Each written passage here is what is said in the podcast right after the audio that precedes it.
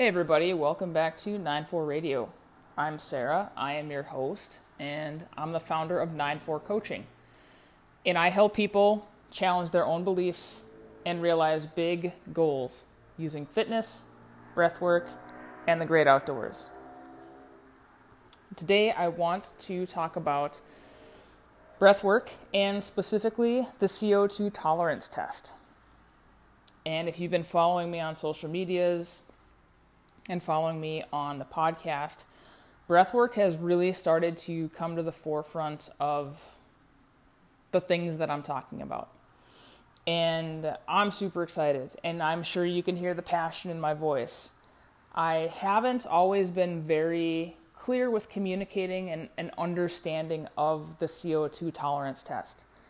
It, um, it is the actual gateway. It's it's the thing that I use to assess uh, whether or not utilizing breath work is something that we should be doing when I'm working with people.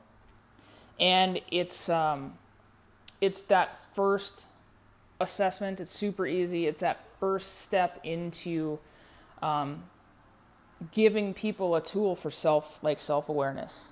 And I want to provide another level of understanding why it's important. And so I have an analogy. So I, am a big fan of analogies. And I hope that it will make more it'll, it'll make the CO2 tolerance test make more sense. And the benefits will be a lot more tangible. I'm looking for tangible, like understanding. That's that's that's my goal. That's those are the things that I'm trying to pursue, especially with podcasts and uh, and like resources because I don't know about you, I don't like reading sciency things. I like it when people break it down for me. So I want to break the CO2 tolerance test down for you in a little bit better way to understand it. So let's consider that breathing is like digestion. So the more CO2 you have in your body, the more carbon dioxide you have in your body, the more um, the better your digestion. So, and the better your digestion, the more you can like take nutrients and energy out of the food that you eat. Right? So, so having having CO2 is like having good digestion, or having good CO2 tolerance is like having good digestion. And consider air is like food. So, we've been, by and large, living with poor digestion. So, we don't get the most out of the food that we eat. So, you can eat like a normal, like, the food that you eat could be, should be able to sustain you, right? But because you're not absorbing the nutrients and you're not getting the energy, and it's just going through your system and, and coming out coming out faster than it should, you're not you're not getting all of the benefits of eating. You need more food to get it, right? So let's say you're eating um, you're you're eating a standard American diet and you you're actually getting 15% of the nutrients and energy that you should be getting from that hamburger. Well, if, if that's the case, then maybe you got to eat like three or four more hamburgers just to get like that baseline nutrients in your body, right, to feel to feel energized. Well, that costs more money. And that makes you gain weight. And if you could get to a point, like let's say we were and actually, the thing that like is probably the worst is that you feel like you should be you should be feeling better. So that's that's the one thing we don't talk about is I'm I'm doing all of these things. Man, I'm eating all day every day and I'm not getting I'm still energy deficient. I'm still nutrient deficient. I still don't feel good. Like I'm eating more and it's running right through my system and it's coming out and I'm not I'm not feeling better at all. So then you just continue to like eat. And the more you eat, the more nutrient deficient you are. And like,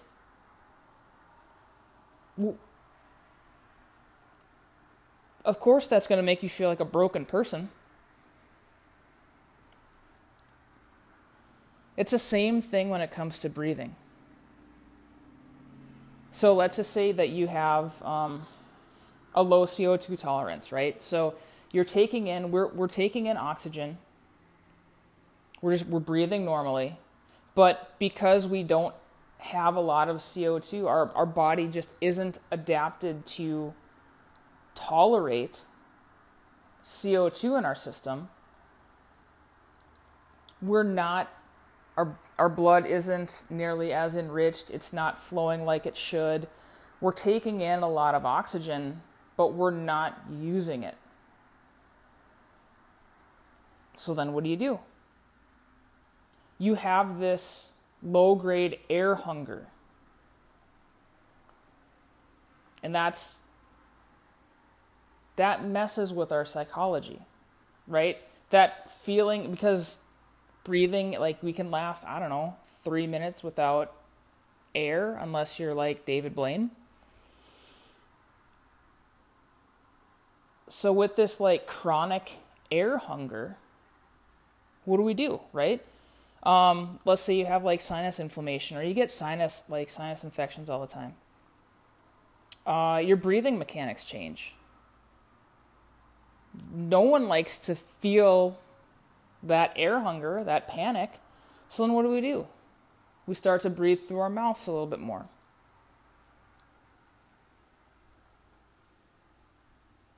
And then we can't breathe through our nose. And then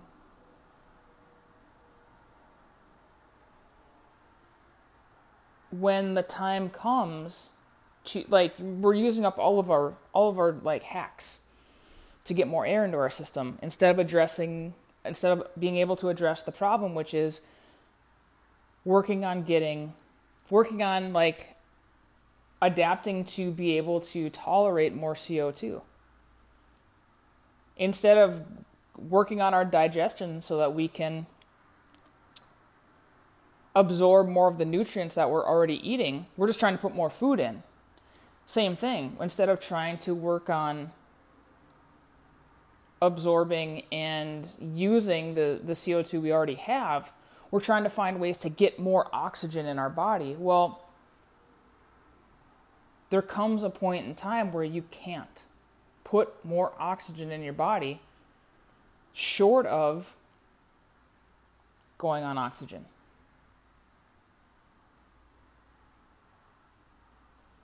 Right? So let's imagine that when you're just sitting down, right? When you're just when you're when you're sitting down watching TV, you're breathing through your mouth, right? And that is literally taking the most oxygen into your body. It's also offloading the most oxygen, but we don't need to know we like we kind of don't care about that right now. So if you're already breathing through your mouth when you're sitting, how are you breathing when you have to go up a flight of stairs? Maybe you're breathing like harder, right, through your mouth. Okay. Well, let's say you had to run half a block. You had to run 100 meters. Uh, something was happening. Say the fire alarm went out in your uh, in your apartment building, and you had to get out. You had to, and it was the middle of the night. You had to get out of bed and you had to get out of your fourth floor apartment and you can't use the elevators because there is potentially a fire. What are you going to use to get more oxygen if you already have to breathe through your mouth heavily to walk up one flight of stairs? You got to go down four flights of stairs. Are you going to get lightheaded? Probably.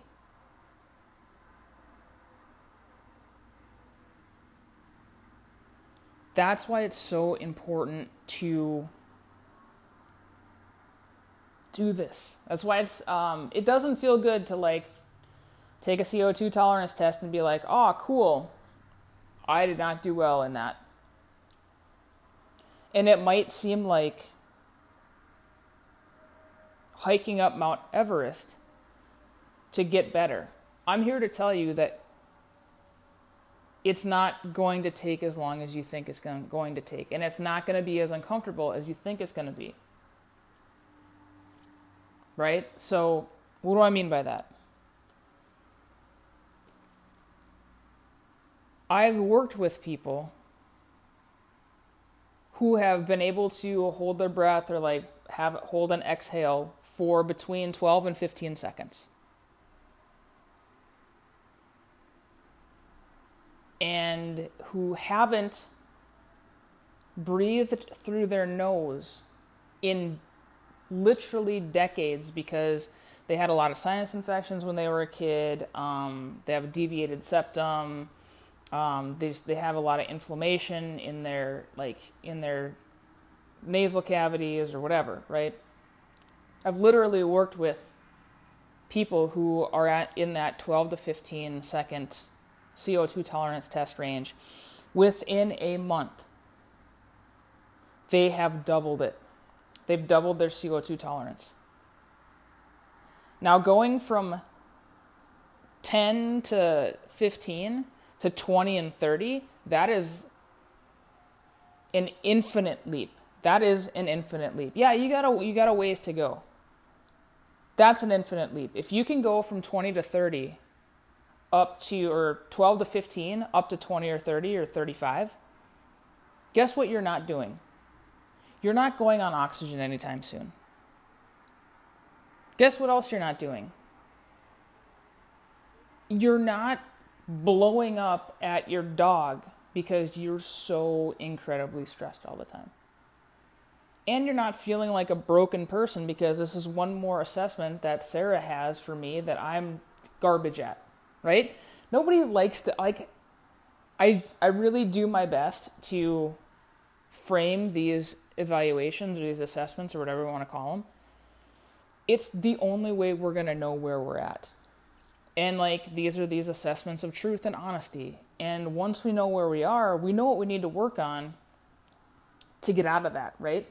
And that's why I work on the lowest hanging fruit because it's going to take so little time to start seeing life changing progress. And that, that's, that's why breath work is so important to me, also, because, like I said at the beginning, most of society, by and large, is going to do poorly on the CO2 tolerance test it's common for people to be bad at it. It's common for people to be below average or below normal. Like average unfortunately is is like if you're taking the average of society, like most of us are not doing very well, right? And like I was 100% one of them 5 years ago. I've just I have time under my belt.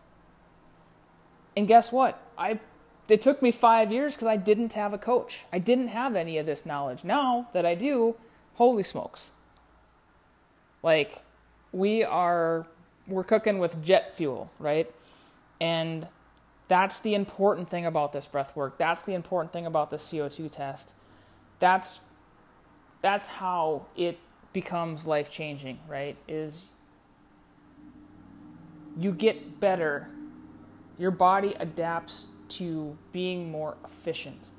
And the more efficient our bodies are, the less outside things we need for it. And then that just opens your whole like then that that's a whole nother podcast, that's a whole nother episode. We talk about the things that we don't need anymore, right? So CO2 tolerance test. Do it, find it, uh, hit me up, 9.4.coaching, all spelled out at gmail.com. I will send you the, uh, the link to, to that test. Uh, and then we can start making meaningful progress. So, we'll catch you next time. Thanks.